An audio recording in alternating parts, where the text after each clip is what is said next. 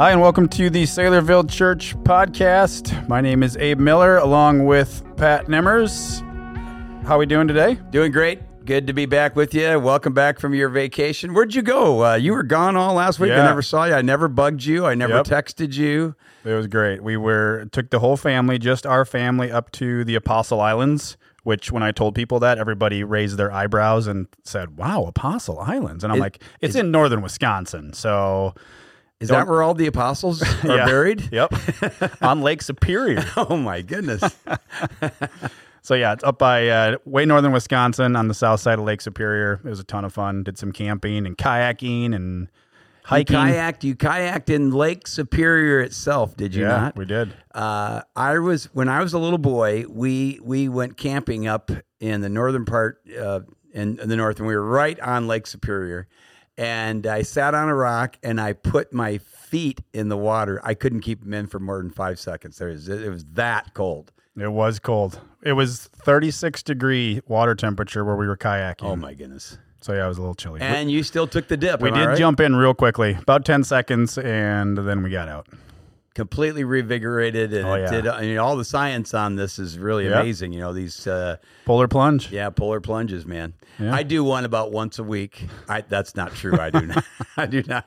I'm kind of a wimp when it comes to water. So Oh, anyway, man. welcome back from vacation. Thank you.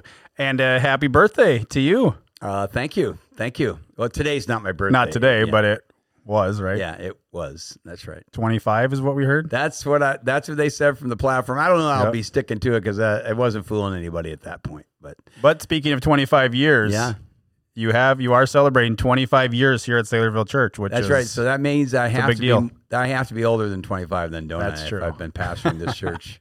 So I have to be at least what 45 anyway. So Did you ever think you'd be at Saylorville for 25 years?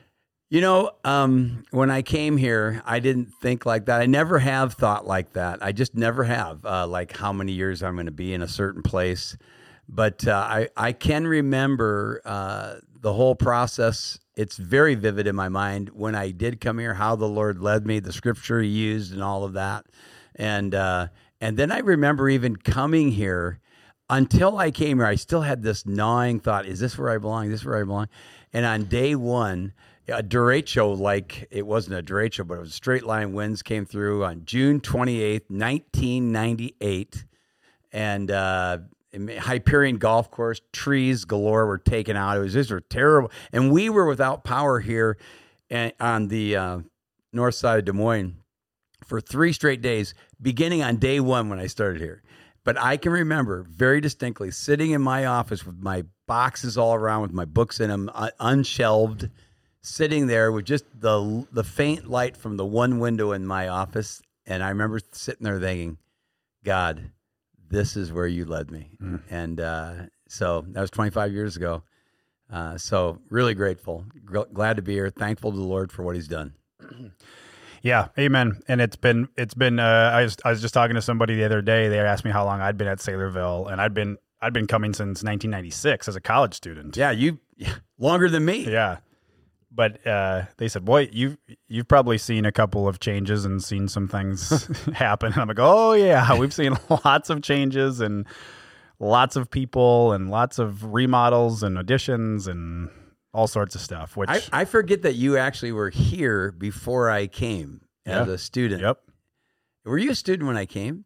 yeah. Well, yeah, I I graduated in '99 from Bible college. Oh yeah, so you were a student for a full year Yep. after I came. Yeah. Yep. Wow, that's another story for another time. That I love. I'd love to tell that story because it's a neat story.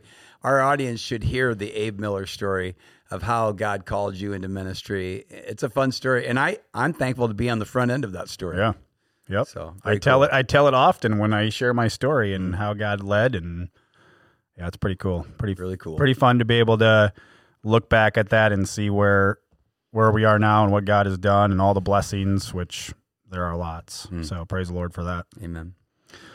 Speaking of fathers, the the message on Sunday was kind of a Father's Day message, but we were talking about a different father, Yep. Heavenly Father. Yeah. Yeah. So why don't you just give us a quick quick overview in case people didn't get to hear the message? Well, the series we began a few weeks back, uh, our summer series, and our, our audience, most of them probably know that in the summertime, we suspend our normal exposition of a passage, or we can we we time it so that we conclude a, can conclude a book at the uh, end of the spring and into the summer. We do something on a topical basis. We've done many different uh, series. This uh, summer, we're doing a series called Theology on Fire. So we are dealing with uh, several as- aspects of theology. It's not a complete systematic theology, but um, uh, and do it in such a way that people get excited about what they believe because we are absolutely convinced that uh, our doctrine, our theology, our what we believe, our the which what the Bible describes as the faith once and for all delivered to the saints. I mean, that's I, this just came to my mind where you know we wouldn't even have the book of Jude had it not been for God interrupting Jude, who was writing a book about salvation. He was writing a letter on salvation, and uh, and he said uh, he said, but he was constrained by God to write uh, about contending for the faith that was once and for all delivered to the saints. So the the the content of the faith is really important. What we believe, if we're going to stand fast in these days that are so tumultuous in our world. And I know it, most of our listeners, if you're an older saint listening to this, you're thinking, "Oh man, it's always been that way," and that's probably true, but never more than now uh, with the confusion, uh, both spiritually, uh, politically. I mean, everybody's confused today. That's why we need a strong, robust faith. That's the purpose of this series. And so we're starting it off with, uh, uh you know, the last couple weeks we've been talking about God. So it was really um, uh, very convenient in some ways to uh, to stay on the theme of theology proper, which is a study of God Himself and uh, since it was Father's Day, to really craft a message uh, about our perfect father, because uh, none of us have had perfect fathers. I mean, uh, Abe, you never knew my dad, but I I know your dad, and mm-hmm. man, he's an outstanding father. I know you would say that. Yeah, for sure. Uh, he's a great father, but he's not a perfect father. Right.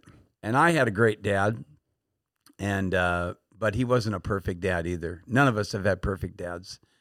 Uh, and uh, you know from the uh, from some of the responses from people after Sunday, uh, uh, those who had dads or no dad at all, or rough outings with their dad, man, they really took that message to heart that there is a God who loves them, mm-hmm. who is perfect, and uh, you know, as we said in the message, who loves, who you know, perpetually, you know, who forgives completely, and then the last point was you know, he fathers compassionately. But I'm getting ahead of ourselves here. Yeah, there's lots of lots of areas we could talk about when we talk about God and who He is, and you know the attributes and the character and all that kind of stuff. And you you were out of Psalm 103, correct? Mm-hmm. Was where where you the main message.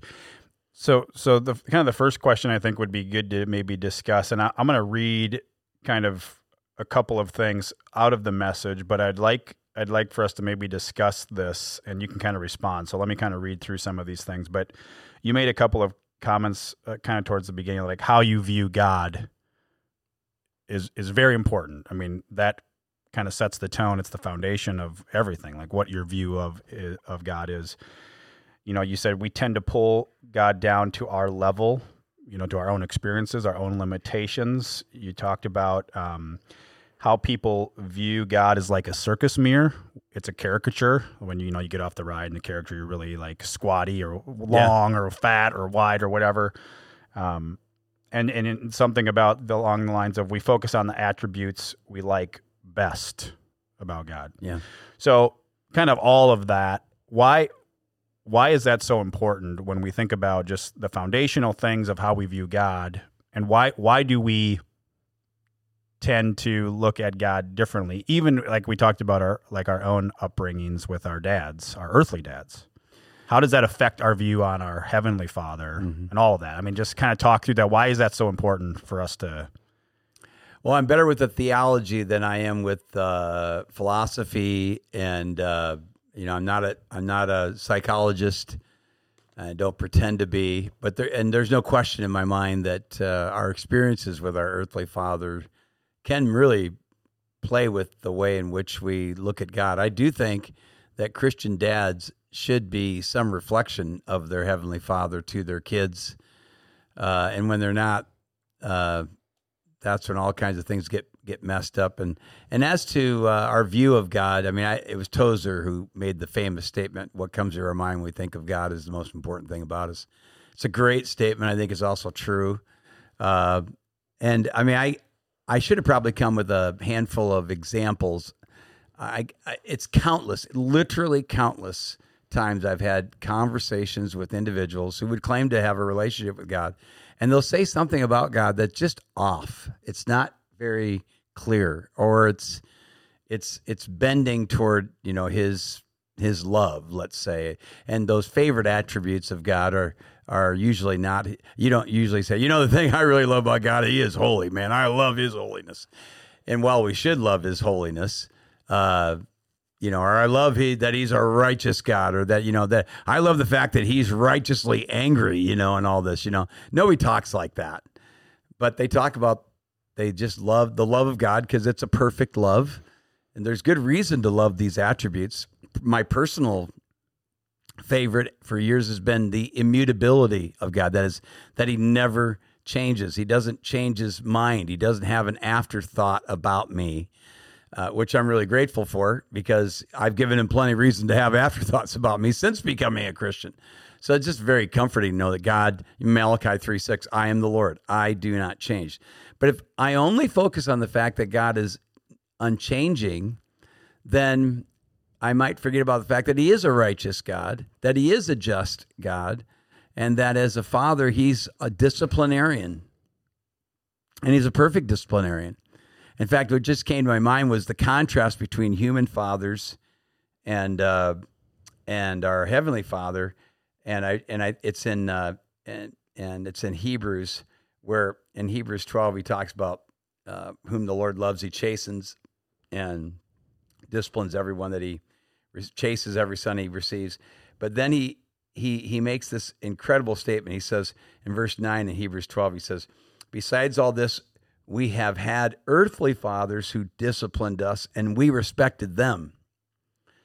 Shall we not much more be subject to the Father of spirits and live? For they, that is our earthly fathers, disciplined us for a short time as it seemed best to them. And the implication is it might have seemed best, but it might not always been best, right? But he, our heavenly father, disciplines us for our good. Now you might say, well, my dad disciplined me for my good, and he did, but he, he couldn't do it perfectly. And that's the reason why we have regrets. That's the reason why we, you know, you know, the the excessive discipline or the or the or the discipline that's more lax. I mean, we've all met the dad who just kind of ho hums over everything, you know. But our heavenly Father perfectly disciplines us, and then he goes, "They disciplined us for a short time as it seemed best to them, but he disciplines us for our good, that we may share in his holiness." Mm. Uh, for the mo- for the moment, all discipline seems painful, but rather, uh, I'm sorry, for the, the for the moment, all discipline seems painful rather than pleasant. But Later, it yields a peaceful fruit of righteousness to those who have been trained by it. So, at any rate, the, there's a great contrast between an earthly father and our divine father who, who never screws up in the process. That's good. What's the what's the danger for for us, the church, whatever, if we don't if our caric- if we, our caricature is off, how does that how does that play out? Mm-hmm. Right. So if I view God in a certain way, what's the implication of that? Well, I can uh, give you an illustration by something that just happened the other day. The source will go uh, will remain unknown, but uh, I spent some time with um, with a guy uh, and his wife. My wife and I did really neat guy. Liked him a lot. I think we're friends or we're be- becoming friends. Uh, he's not a born again Christian yet, but uh, he has lots of questions. And uh, so we were talking, and he just blurted it out. He said, "Look, I just want you to know, um, uh, we really like you, and we really like your you're you're a really good speaker." And he was saying all kinds of complimentary things. He said, "But I just I've been listening to you for a while, and I just want you to know, I mean." we have uh, i have a friend who's an atheist and he started telling me about his friend that was an atheist he does not believe in christianity does not believe in god but he is the he is a nice guy. He's charitable. He gives he gives of his monies to help certain causes. And then he paused and he goes, I just, I'm sorry. I just can't see that person not ending ending up in heaven. So this guy has a view of God, but his view of God is a God who would just, just basically, you know, he's just, he's very forgiving. He's overlooks, and we do see scripture where God actually overlooks certain things, but, um, you know, he just, it's just sort of, there's no, he doesn't see the holiness of God. He doesn't see the purpose of, of Calvary. In fact, I listened to him for a while. I thought, man, how am I going to respond to him?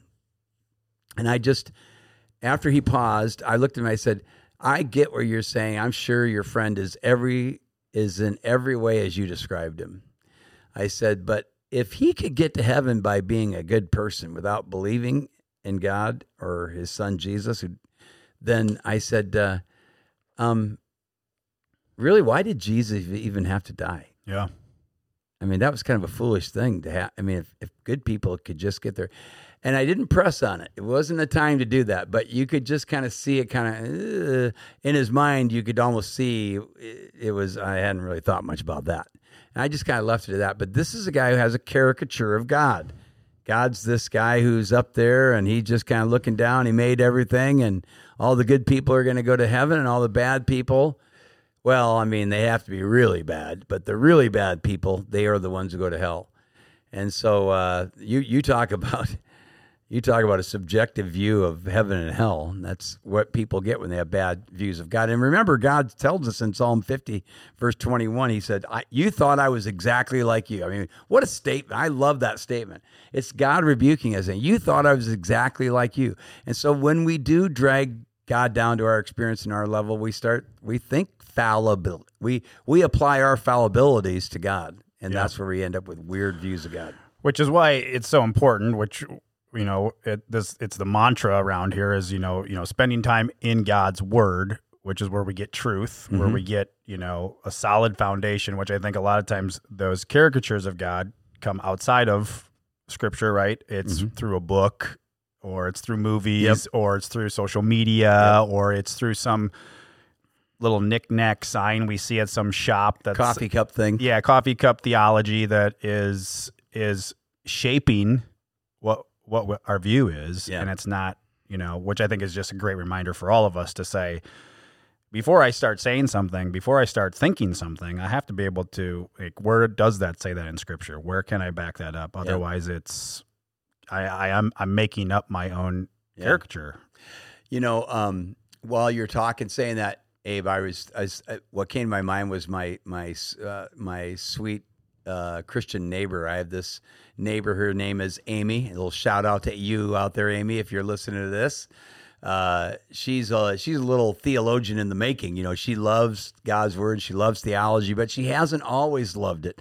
And just the other day, she wrote me a fairly lengthy text. She she was you know a little nostalgic, thinking back over the last few years, and she wrote me and told me that was back in at the uh, at, on the verge of COVID when she was she had asked me some questions and she was actually she was not reading her Bible on a regular basis and she kind of looked at it as something she needed to do on a you know you know maybe on Sunday and these kinds of things and I'm not going to recapitulate everything she said but she quoted a ser- she listened to a sermon back then that I preached and in that sermon I made the comment that we have the tendency to we, we want God uh, to adjust himself to us. But live holiness and living for God is us adjusting ourselves to God. And if we're going to know the will of God in our lives, we need to adjust ourselves to God. And the only way you're going to do that is look at God in focus. And God in focus is in the Word of God in the Scripture. That's where we're going to get uh, a right view, literally, view of God. It's a focused, clear view of God rather than in the movies and social media and everything that you just mentioned. And um, as you've heard me say many times, sanctification is when we adjust ourselves to God and quit asking God to adjust Himself to us. Mm. That's good. When we do that, that's when we get the weird views of God. Yeah, yeah. And, and what was the what was the quote from J.D. Greear? You know, God is slightly bigger than me or slightly better than me. Yeah, what a great quote. Well, I don't, I don't know. I don't have the whole thing, but I've what? got it right here. Uh, it says most Americans want a God who is only a slightly bigger, slightly smarter version of us. Yeah. Uh, that's that's vintage JD Greear, isn't it? Yeah. He's got he he's the one who gave us that image. They want everybody has this. I talk about a character. Here, Picture this in your mind: a God who has a big body, like a big Arnold Schwarzenegger body, and a little tiny head, and it's just stupid. It's Yeah. just silly, silly views of God is what it is. Yeah. Yeah. Um, before we, I want to talk about the silversmith and sitting the Malachi Oh. part. I thought that was really good. But one of the other things, and maybe this kind of goes along with it, but the you use several of the omni words: Mm-hmm. omnipresent, omnipotent, ex- Omniscient. yeah, omniscient. Just explain those quickly because those those are big words that people kind of like. Okay, whatever, big words. Like I don't understand, but they're they're really important when Yeah. you look at the the character of God and Yeah. theology.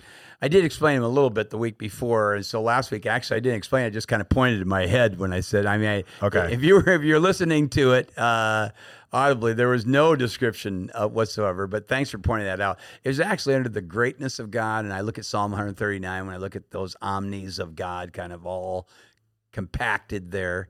So God is omniscient. Omni means all, and uh, uh, omniscient is om- omniscience. And science, uh, our English word science, is where it comes from the word knowledge. So it means all knowledgeable. He's all knowing, and that's where David says, uh, you know, you know, Lord, you've searched me and known me. You know my, you know my sitting down, my rising up. There, there's not a word in my mouth that you don't know altogether. Uh, and uh, so that's God's. Uh, when we're saying God is omniscient, He's all knowing, and so He's not all not only all knowing, He's omnipresent. You can hear that one Right. present. He's present everywhere, and that's where again David said, "If I make if I go up to heaven, you're there. If I make my bed in hell, you're there. If I go to the uttermost parts of the if I take the wings of the morning and dwell in the uttermost parts of the sea." That's that's a metaphor for the wings of the morning. By the way, is really cool. Uh, it means it, literally what David was saying was, if I could ride the rays of the sun, so if I could travel at the speed of light, Yeah. you know, even there, your hand will, your, your right hand will hold me. That's pretty cool. That's the omnipresence of God.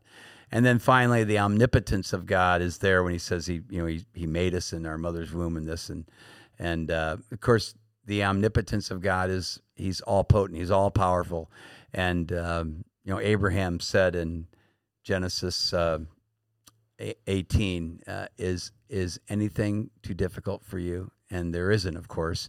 And Jesus himself said, Nothing is impossible with God. So he is omnipotent. Those are the omnis. Yeah. And we cling to those. There's first three things I teach new Christians about God is to memorize the understand and understand those three omnis. Yeah, that's good. And yeah, you said Psalm 139, right? I That- did. Yeah. Um, I think those are, it's good because I think a lot of times we, and I've even been guilty of this, you know, when I was like younger, those big words, you're kind of like, I don't know what that stuff means. They just kind of blow it off like, okay, whatever. But I, they are, they are important words. Yeah, I they mean, are. They're comforting words too. They are when you think about it. I mean, they're, they are big words, but they're words worth knowing. Yeah. Uh, they're kind of cool words too. You know, we don't use them all the time. You know, but uh, but like you said, they're very comforting. It, in other words, you know, it. This is really the Abe Millerism. If God is um is if He's omniscient, so what? Or what does that mean? That means God never misunderstands me. Yep. He never misinterprets me. I love that. You know, if God is omnipotent, that means nothing, no weakness, str- struggle that I'm having is too difficult for God to not supply. He's there; He can deal with that. And if He's on, uh, and if He's omnipresent, it doesn't matter where I am. I mean, I think it was David Livingstone who, when Jesus said, "Lo, I'm with you always, even to the end of the age," David Livingstone, the famous missionary to Africa, said, "I, uh, I staked my entire life on that last line." So, Yeah. pretty cool stuff. Yeah, and those are the those are the reminders when you are in, you know, which this goes into the the Malachi sitting with the silver and all that, right? Like, you know, we're we're we're in the we're in the the the um the, the cauldron Yeah, and and like in those moments, those those truths are great to remember. They're Yeah. great to go back to because you you start to question, you start to go why, what you know, why now? What what what am I supposed to be learning? What am I supposed to be seeing, you know? So I think that's comforting. Um and and the idea of sitting, I thought that was interesting.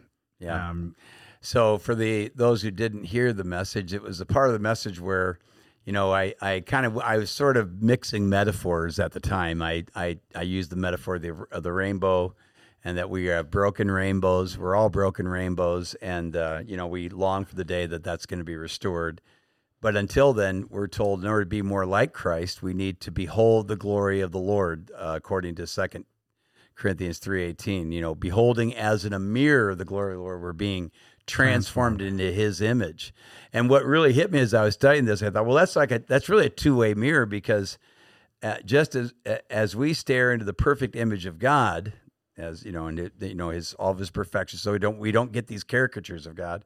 He's staring into our image in the process of changing us into more to being more like himself. And then I said, let Malachi explain it. And Malachi says in Malachi 3 3, God will sit as a refiner and purifier of silver, and he will purify the sons of Levi.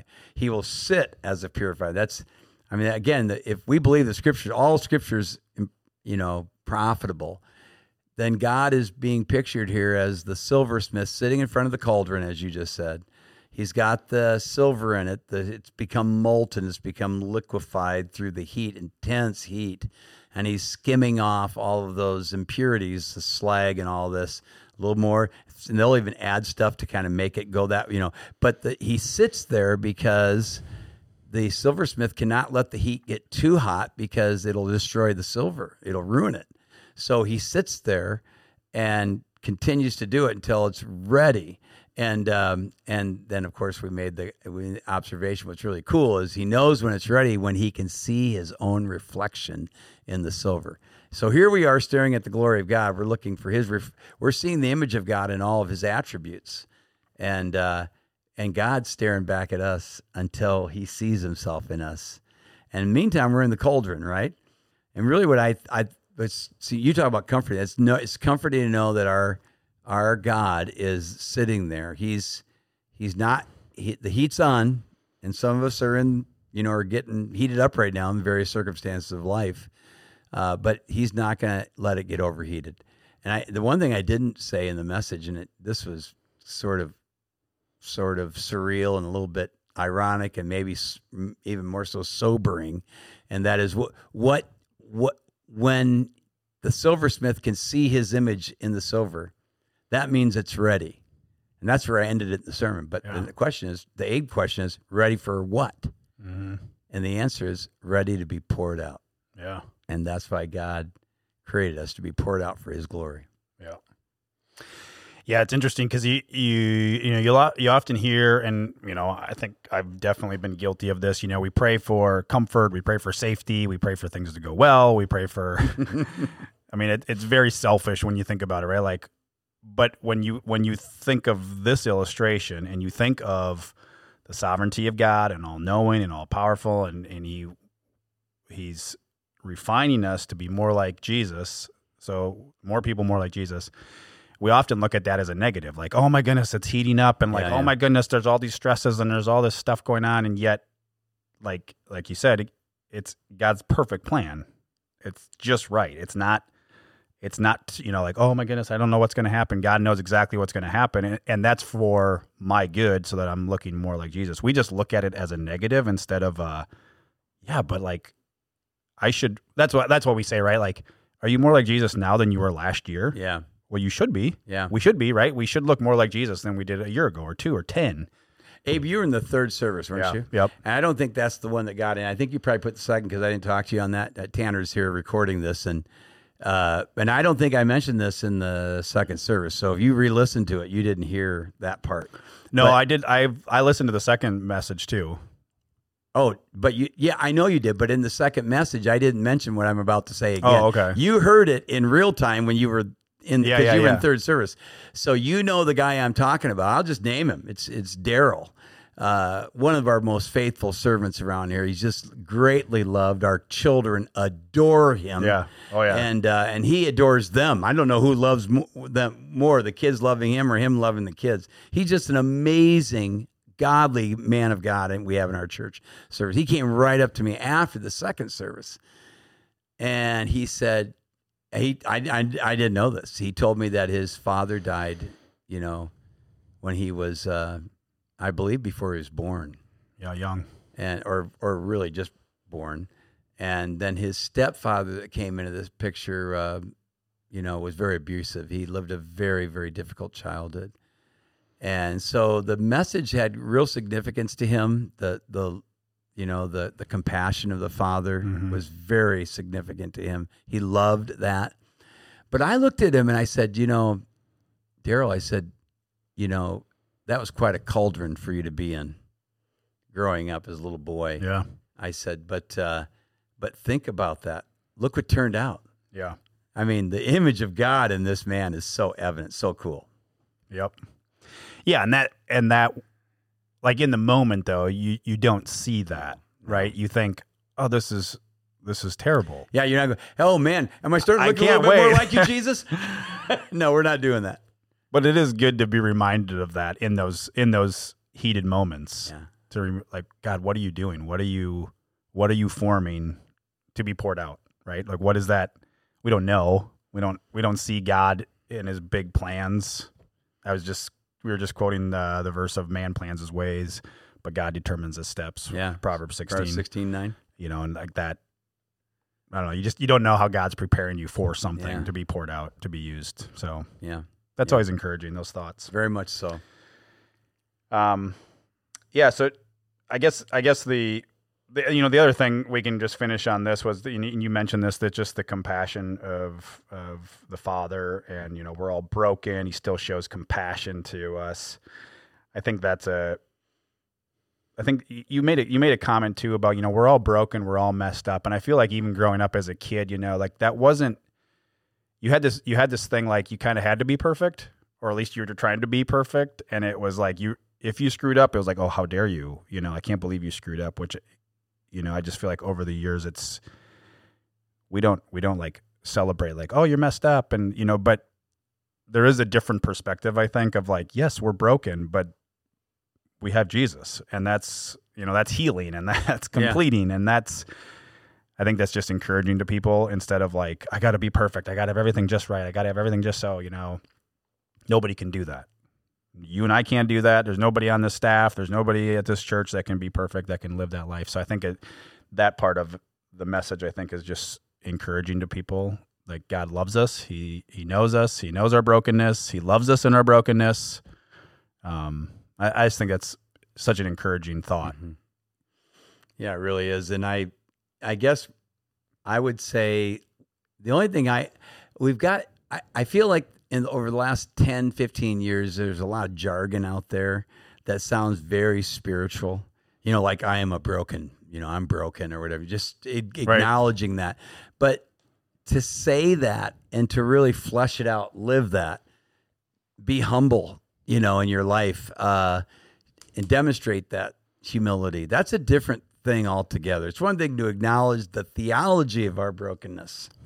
It's another thing to to acknowledge your brokenness when you break things. How let's put it that way. When you break things, when you when you when you break a promise or when you break a truth, uh, when you when you mess up. Uh, my earnest desire is that um, that uh, God's people, starting with myself, would be really humble when we really when we mess up, and not just say, "Yes, I'm a broken vessel, and only by the grace of God." You know, you, you walk in, those people, how you doing? You know, uh, better than I deserve. You know, I'm so. You, I mean, I, I mean, all little nod to Dave Ramsey. People say that, and sometimes I just feel like it's like the automatic thing coming out of their mouth. They just wonder if they really are saying that from their heart. Yes, it's better than I deserve, but. uh when I live in such a way that I realize I'm broken, but my father isn't, and uh, he loves me anyway, it's not a carte blanche to sin. It should be an inspiration to please him, right?